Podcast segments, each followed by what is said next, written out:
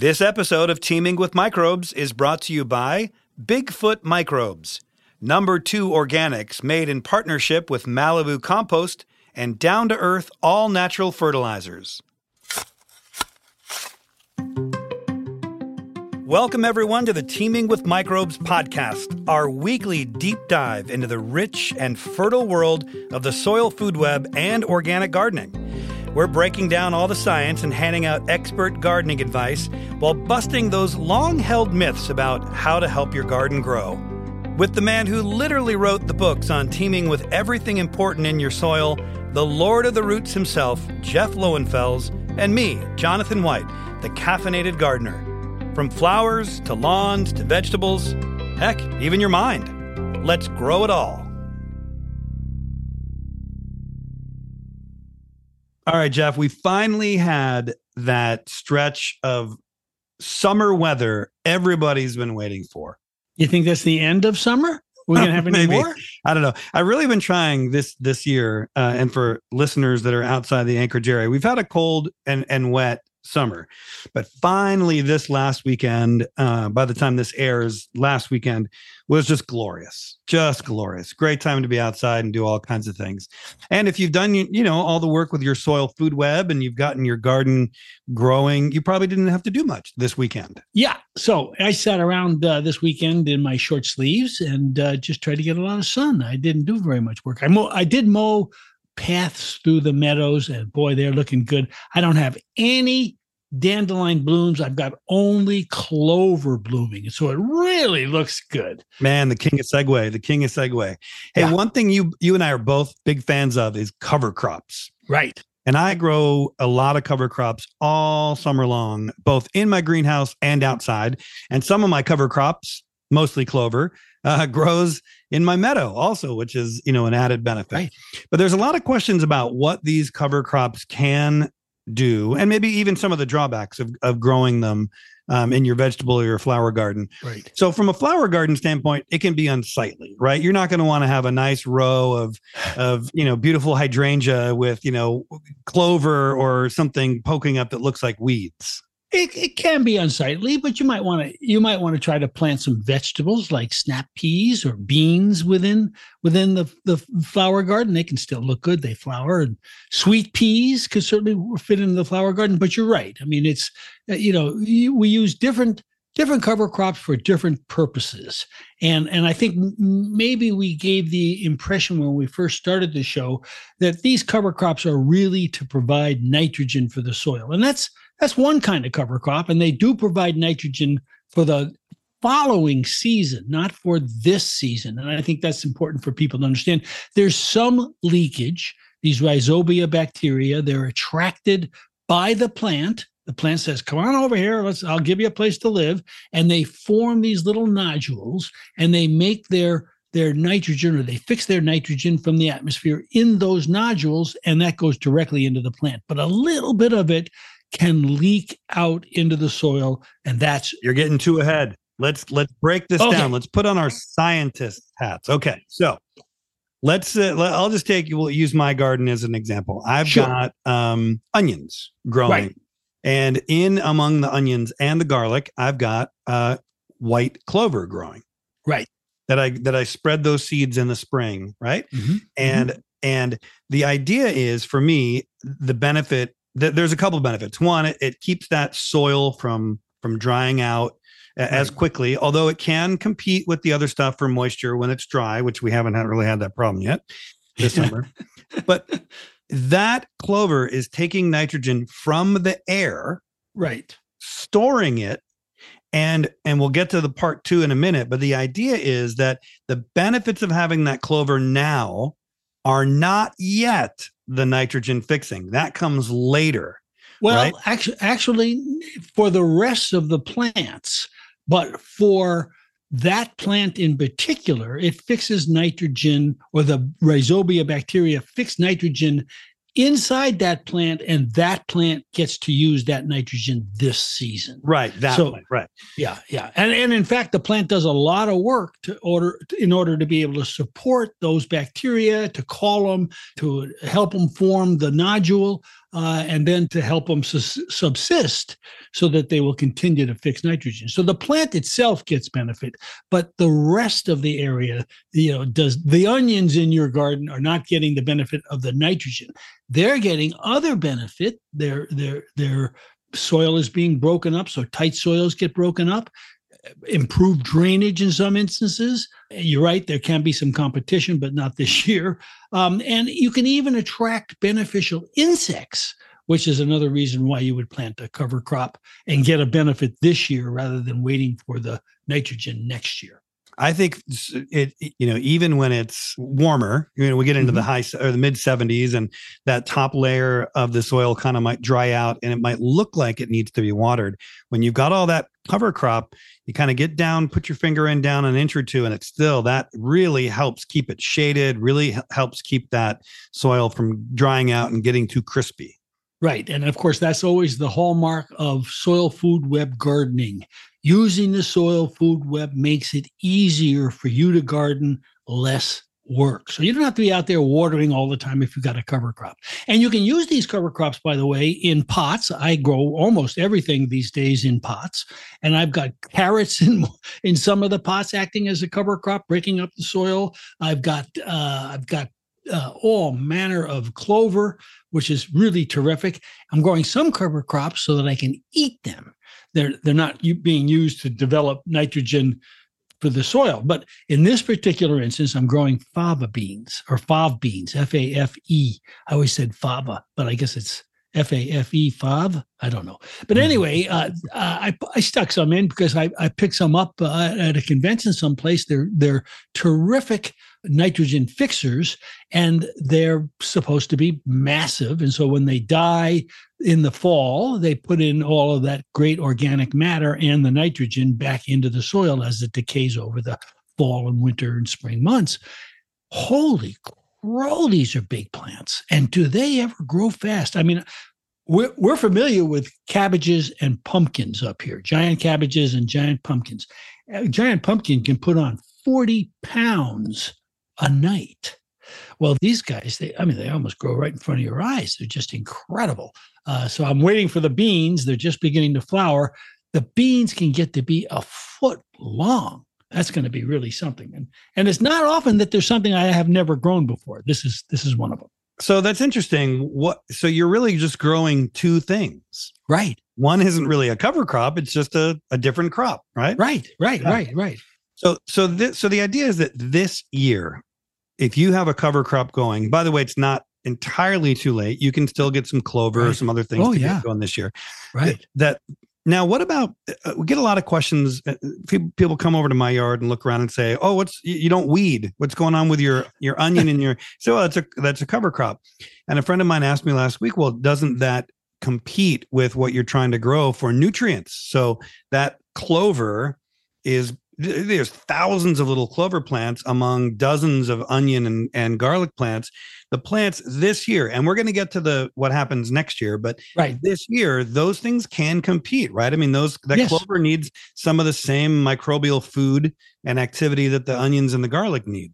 Yes it does uh, but fortunately the the number one thing you want is nitrogen to feed your plants and it's feeding itself nitrogen so it doesn't have to take nitrogen out of the soil and deprive other plants from that nitrogen. So that's that's that's key. The other thing is that in theory as a soil food web gardener you've got so much life in your soil that you can afford to have that competition. There's still plenty there for your plants. And we we haven't even started to talk in this in this podcast about how plants take in these nutrients and how they use them. We'll do that in the wintertime, probably much, much better time to do it. But uh, there's there are in your garden, there's plenty of nutrients for the plants. Yeah. If you end up with yellowing leaves, if you end up with uh, excess amounts of diseases, if you end up with uh, tremendous infestations of insects, then you got to think about whether you're robbing your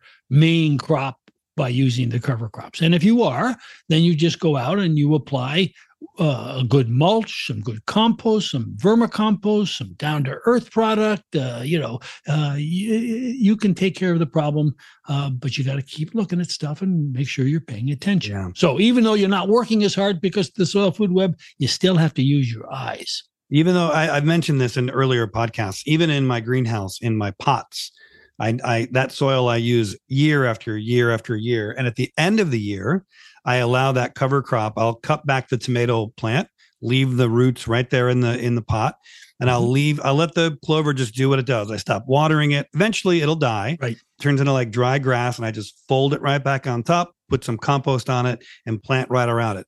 Sure. Now, that is part two of this. That's when these nitrogen fixers are returning right. what all the nitrogen they've stored back into the soil food web to be made available for next year and for next year's planting, but really for the all the little critters and guys we like to team with that are down in the soil. Right. Absolutely the way to go. And you can also take your tomato plant itself. I mean, you're really only taking the tomatoes. You don't care about the leaves. Right. So when you when you cut that down at the at the soil level, leave the roots alone. I think that's the way to go because it has all those exudates. It's got all the bacteria and fungi that it's attracted, and it acts as a a, a system whereby the new roots can go in and they follow the old old, old root tracks. But but if you cut up the tomato plant itself, the goodies that are in that tomato plant also go into the soil. So, in a sense, the law of return, if you follow it, means that all of the things you plant are cover crops. Right. Pretty much. They, yeah, they are all going to fall and return what they've what they've grown. Right. Right. Exactly. Well, exactly. you know, we get questions every week to mm-hmm. our uh, teaming with microbes at me.com email. Very good. Nailed it. Nailed yeah. it. Yeah. So, folks, if you have any questions, go there and ask us at teamingwithmicrobes at me.com. And invariably this time of year, the dandelions have have are in between the two flushes, or maybe we won't get a huge second flush this year. But uh, the clover questions come up. So clover, uh, as as as well as being really good for your vegetables, your gardens, whatever, um, as a as a, a, cover crop can be really beneficial to your lawn also. Right, and right. Sherry Eckrich from Eagle River, Alaska, asked that very question: that you know, should she avoid pulling that clover um, in the lawn or in your meadow? Yeah, you know, and of course it's a personal choice. I I would say no because it's fixing nitrogen and uh, it looks good. It stays green in droughts if we ever have a drought again here in Alaska, uh, and and it flowers, which is a, an awfully nice thing.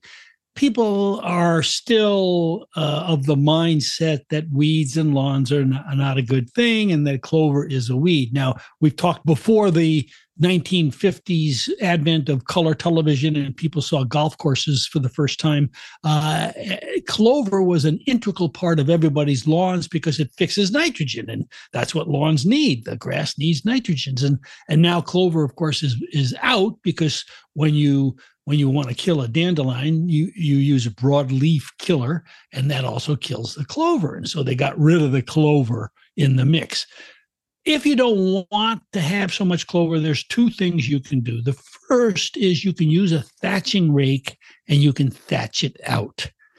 Uh, thatching rakes are really an incredible tool. They they really really can get down there and pull the roots. And the way clover works is, is that it's much easier to pull out than individual grass plants. Uh, the other thing you can do is put your lawnmower bag on and mow the flowers and bag the flowers up. Put them in the compost pile when you're finished, but but if you bag them up instead of letting them just go natural in, into the lawn, uh, then then you won't get so much spread of the clover because those seeds are what really causes it to spread. So yeah. I leave it. I love it. I love I the clover too. mixture. Makes it a true meadow. Well, what color do you have? That's the other thing. There's there's a white clover, which is what most people have. I've introduced a little a purple clover, which is really pretty. Uh, there's that red annual clover, which is fabulous. And just this spring, uh, a company sent me a five pound bag of what's known as, or they're calling, miniature clover. Hmm. This is the cutest little stuff you ever saw. It's just this teeny, teeny little clover. I it's uh, because this is the first year. I don't know whether it flowers, uh, so I'm going to wait and and see. Uh, but I'm I'm pretty impressed with it, and in fact, I've put some of it in the pathways in the meadow. Hmm. Very low growing, incredibly low growing. It only gets about a, t- a tenth of an inch off the ground, uh, and so far I'm able to walk on it, and, and it looks pretty good. So, so yeah, clover has got some interesting applications.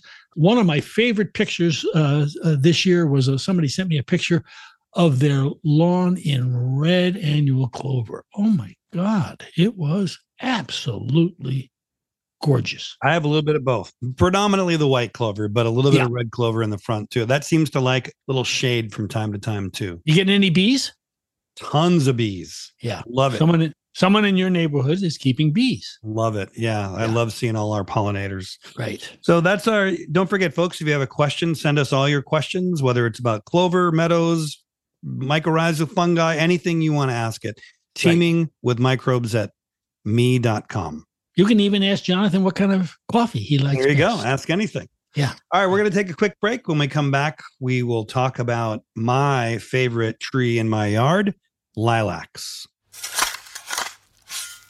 Bigfoot Mycorrhizae is a complete microbial powerhouse that takes all the guesswork out of using beneficial fungi for your grows. It's like a soil food web in a bag, packed with beneficial bacteria, kelp, humic acid, biochar, worm castings, and micronutrients. It's going to boost the flavor and size of your veggies, and it's the only mycorrhizae product to earn Jeff's coveted Teaming with Microbes seal of approval. You can find Bigfoot in Anchorage at Alaska and Feed or nationwide through Amazon or our website, bigfootmyco.com. That's Bigfoot, M-Y-C-O.com. Hola, gardeners. Is it time to break up with your soil? Is it treating your garden right? Or is it just the same old faux organic or conventional ag byproduct nonsense? Maybe it's time to switch to something real, something you can count on. Well, say hello to number two organics farm made organic compost, real organic topsoil, and premium organic potting soil. No games, no gimmicks. Ask your local nursery buyer to bring us in today or get us online at number2organics.com. Jeff, we should clean something up from the previous segment um, Uh oh. about chickweed. Chickweed obviously is, you know, fast grower. That's not a nitrogen fixer, that's a nitrogen accumulator. And Right. so you right, right. can this year, if you have a lot of chickweed, which I do, love pulling that stuff. By the way, very therapeutic. Yes. you can shred that up and use it as a as a green mulch, right? Almost like gra- grass clippings or something, and it'll Yeah. it, it'll give back any nitrogen that it's accumulated. Right. And it's really good in compost and in vermicompost. Um, why a worm would want to eat it, I don't know, but uh, it, it puts all that nitrogen into the compost itself. And that's that's really the best way to accumulate nutrients for the soil food web. Put stuff in your compost pile uh, and then use that compost uh, or your vermicompost uh, on the gardens itself. Yeah. But you're right, it's an accumulator. So don't forget, folks, anywhere you get your podcasts and you can find Teaming with Microbes, go there, give us a rating, give us a like, spread the word, help get uh, more folks interested in organic gardening and teaming with microbes. So a long time ago, maybe 10 years ago, put in a new uh, perennial garden right outside our back windows, uh, just off the deck. And I made what I think was one of the best decisions I've ever made. I planted a small lilac tree within two to three feet of one of our kitchen windows. Mm. So on a nice, warm July morning, we can open that window and the kitchen just is full of that beautiful lilac smell. Mm. And this year it has been spectacular. Oh man, it was great. It, it- despite the weather, uh, ours we have two. This one here next to the house is just crushing it. Lots and lots and lots of blooms, but it's starting to starting to fade a little bit. Sure. What color blooms? Purple and pink. Deep purple or That kind of light, that kind of Yeah. lightish purple. That, yeah. but I do I- I- love those deep, Yeah. deep purples. You don't know this about me, but my grandfather hybridized lilacs as a hobby. What? Yeah. And he developed one which he named after his daughter, Emily.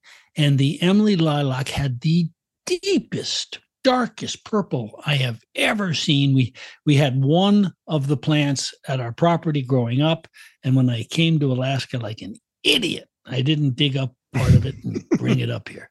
Oh, that would have been. Oh man! so if anybody been. out there has that, a, that's good. That's Yeah. interesting. yeah, if anybody has an Emily lilac, let me know. Please let us know. Yeah. Well, now now is the time. It do, seems counterintuitive, but now is the time with these lilacs to start planning for next year, right? Right. Yeah. Now is when you want to clean up and prune lilacs. And the reason why you want to do that is because they will set buds for next year's flowers within about four to six weeks of finishing their bloom this year. So next year's flowers are being formed now. And if you if you prune them after those buds form, you're not going to get flowers. And that's a problem So you got to plan. yes you have to plan and you have to you have to understand that these plants definitely need care if you're going to keep them looking good. Now do you do you need to pull those flowers off? That's the first myth. You know people say you got to pull those flowers off or you won't get any any any blooms next year. That's called deadheading pulling those flowers off. And you you don't have to do it. You will still get flowers next year because the old ones will fall off and you'll still get you'll still get flowers next year. The reason you deadhead is because it's sort of messy looking. The plant looks like a mess if you don't pull off the flowers. So you've got a choice. You can pull the flowers off or you can leave them there. By the way, if you pull them off, throw them down underneath the plant. So yeah, that let them go down. Right, Yeah. return. Right, right, exactly. Exactly. So there's a lot of wild lilacs you see that transplant volunteer, you know, from other trees. They they don't just like, you know, in, in nature, they're not going to need trimming or pruning. But if you want that real manicured look, that real landscape look, Right. now's the time to get out there. Once they're dead, once they're gone, clean it up, get get ready for next year. Yeah, I'll give you a perfect example. So I, we bought this house, and the previous owner of the house thought that he wanted to have sort of a Versailles garden look. And he trimmed the lilacs so that they were skinny at the bottom and thicker up at the top. Hmm. Well, I drove up the driveway the first day. I own the house, you know, and I go, boy, man, that really looks great. That is really good looking. And then they bloomed and it really looked terrific. And then winter came. and when winter came, we got a lot of snow. And of course, what does snow do when you've got a top heavy bush? It pushes the top heavy part down into the. Yeah, and so I had broken lilac limbs all over the place. So I now know that I'm going to have to prune the lilacs uh, carefully so that they have the right shape to be able to handle the snow and look good. And that means sometimes not just deadheading the flowers, but actually taking out limbs. And now's the time you want to do that again because uh, you're working on the plant uh, and and you want to clean it up and make the whole thing look good so that when it does bloom next year, you've got a good looking bush. Asking for a friend, someone who has to dig up their perennial garden to make room for fixing their basement exterior wall. I think you know who I'm talking about. What if you have to transplant a lilac? Yeah, you can you can transplant a lilac, but it's important to get as much of the root system as possible. Now, if you look around the base of your lilac plant, you will probably see little starts, seedlings. Lilacs are notorious self-seeders. And so you might want to think about, well, do I really want to transplant this or do I want to just start some new ones using these these little little seeds? Uh, by the way, there's a word for what's going on right now. It's called preformation. These plants are preforming their bud systems for next year so that they will be there next year and they can and they can flower and it's a, it's a survival strategy uh, we've got a short season and we've got we've got to we've got to make sure that we're using every bit of it the right way we meaning plants and so uh, they they preform their buds this year and there are lots of other, things that do that Right. so we've already talked about the spruce trees. We've got tremendous number of spruce cones this year, and people were writing me and asking me, "Well, what's the story on that? This is incredible."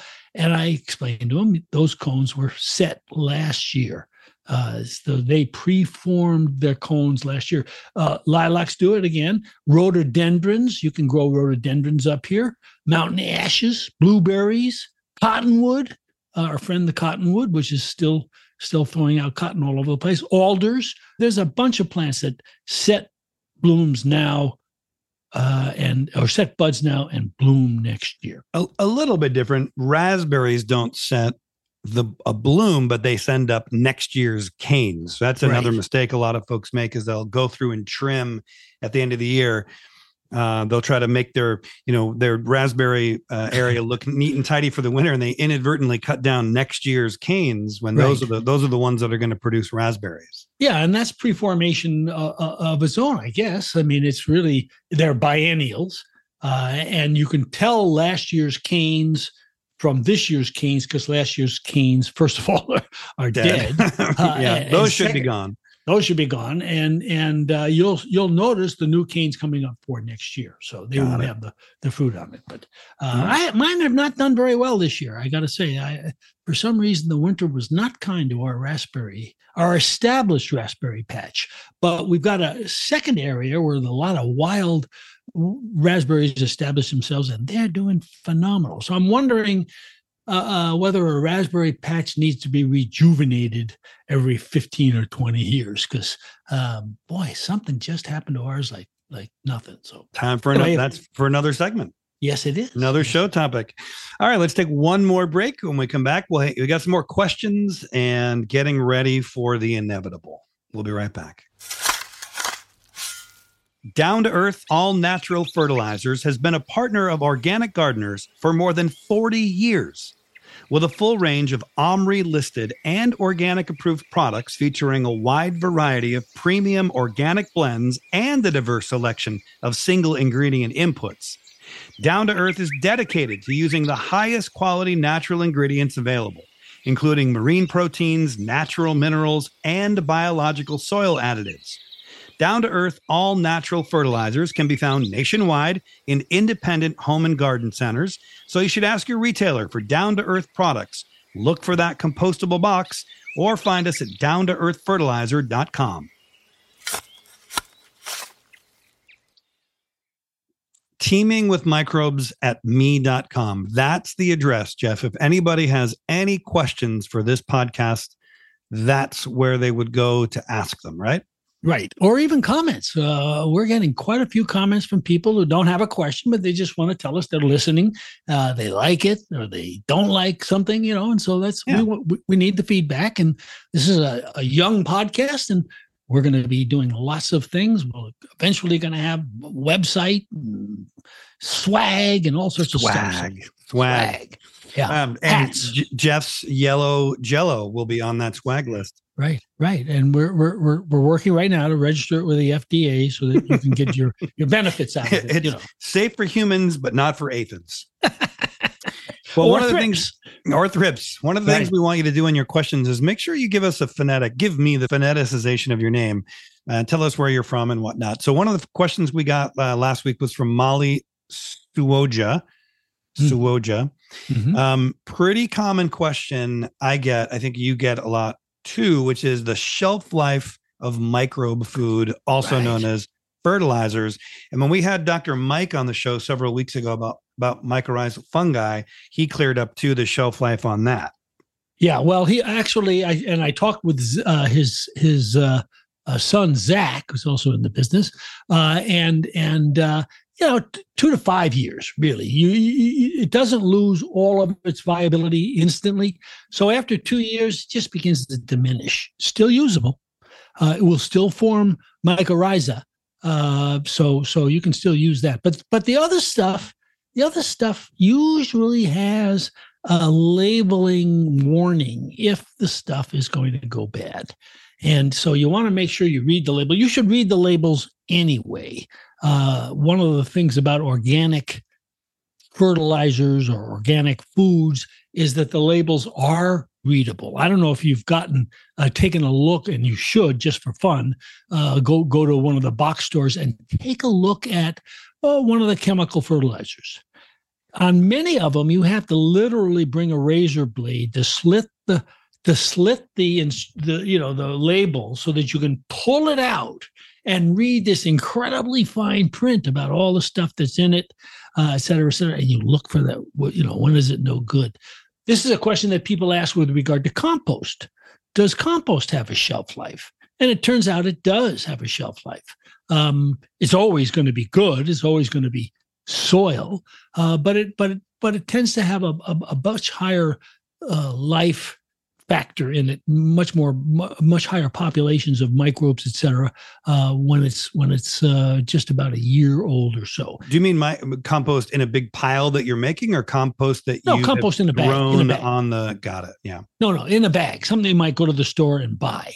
Um, so you want to look at the bags for example you want to make sure that they have air holes in it. A lot of the compost you buy comes in bags without any aeration well, how do the microbes? The microbes are in there, they're alive, they're breathing, and they're using up all the oxygen. So you want to make sure that when you buy the stuff, you read these labels carefully, you take a look at the bag. Is it something that's going to be able to be opened easily and closed again? Does it have perforations in it that's air?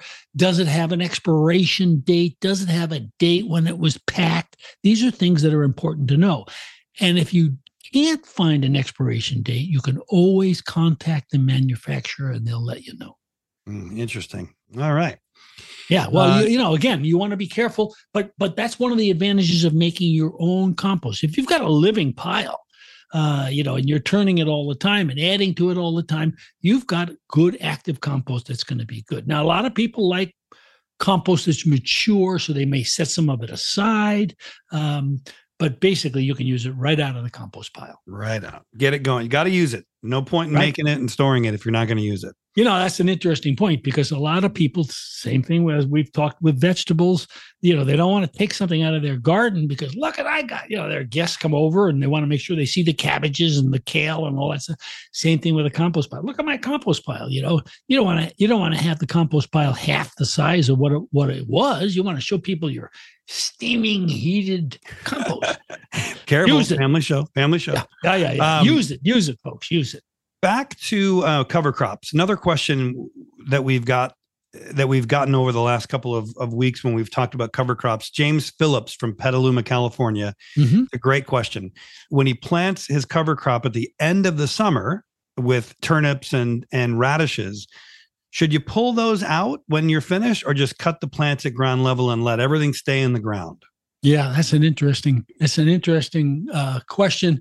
Uh, I think I in this week's column I mentioned the story of my friend who got the contract to uh, refurbish the landscape around the St. Louis Arch. I don't know if you've ever been to the St. Louis Arch, but it's a you know, it looks like a, a, half of a coat hanger sticking, you know, a couple hundred feet up into the ground, and and around the coat hanger uh, is, are beautiful plants and shrubs and gardens and pathways, etc.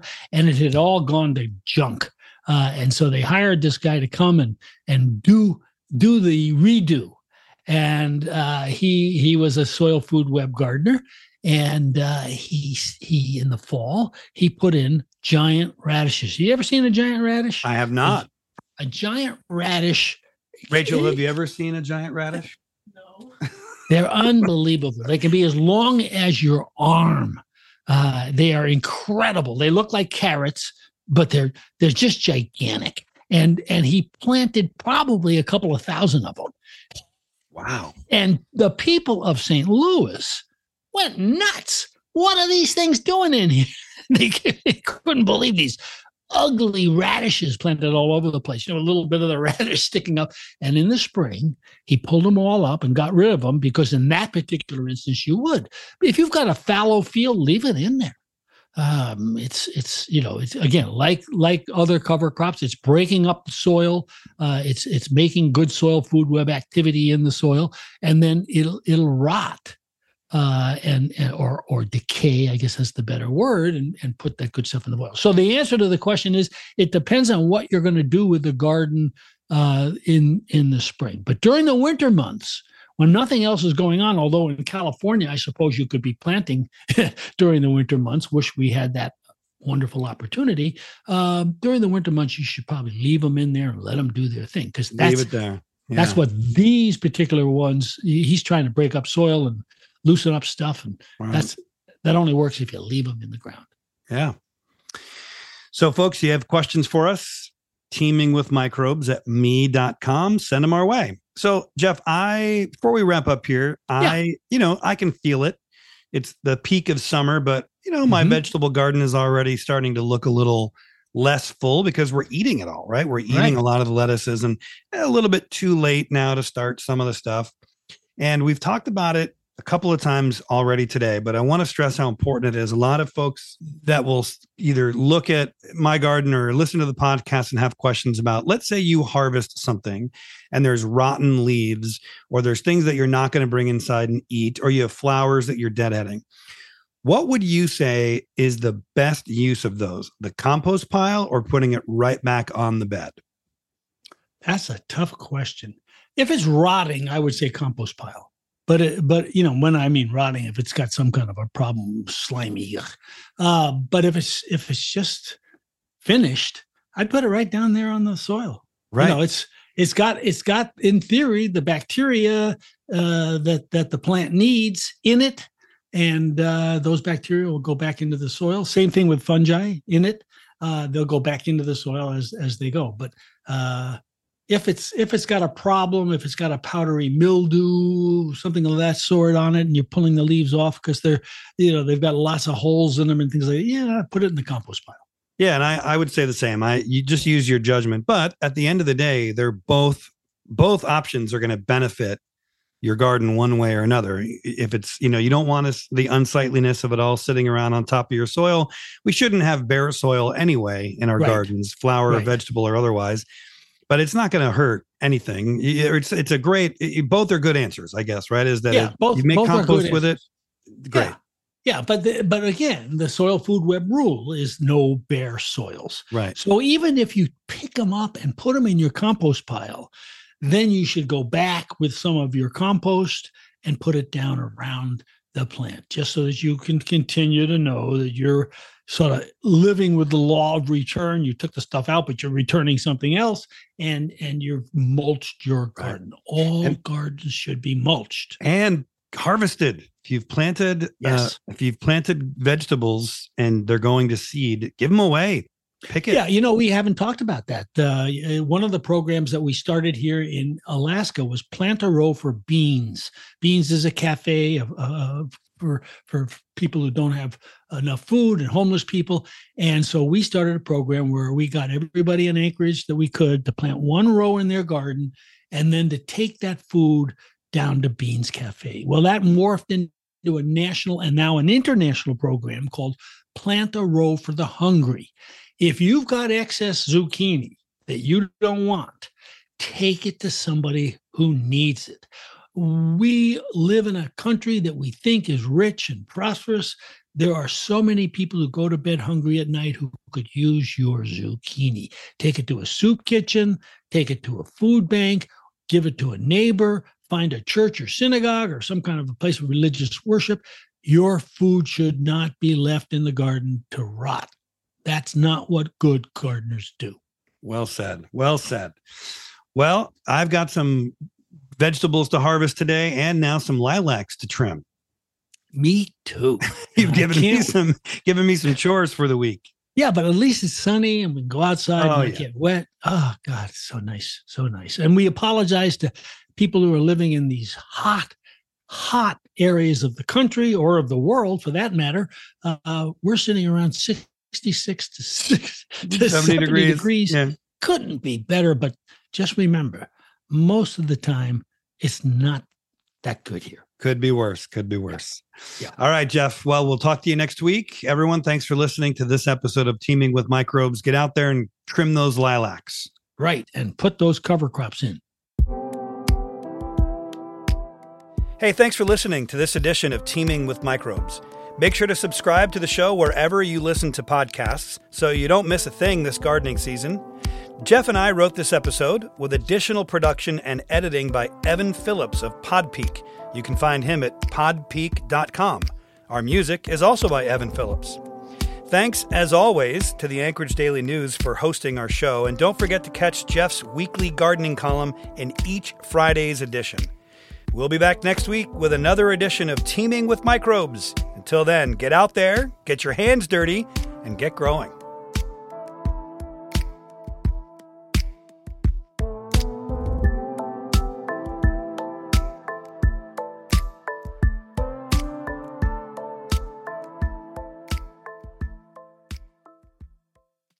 As always, thanks for listening to Jeff and I on this podcast. We're brought to you by Bigfoot Microbes, number two organics made in partnership with Malibu Compost and down to earth all natural fertilizers. Perfect.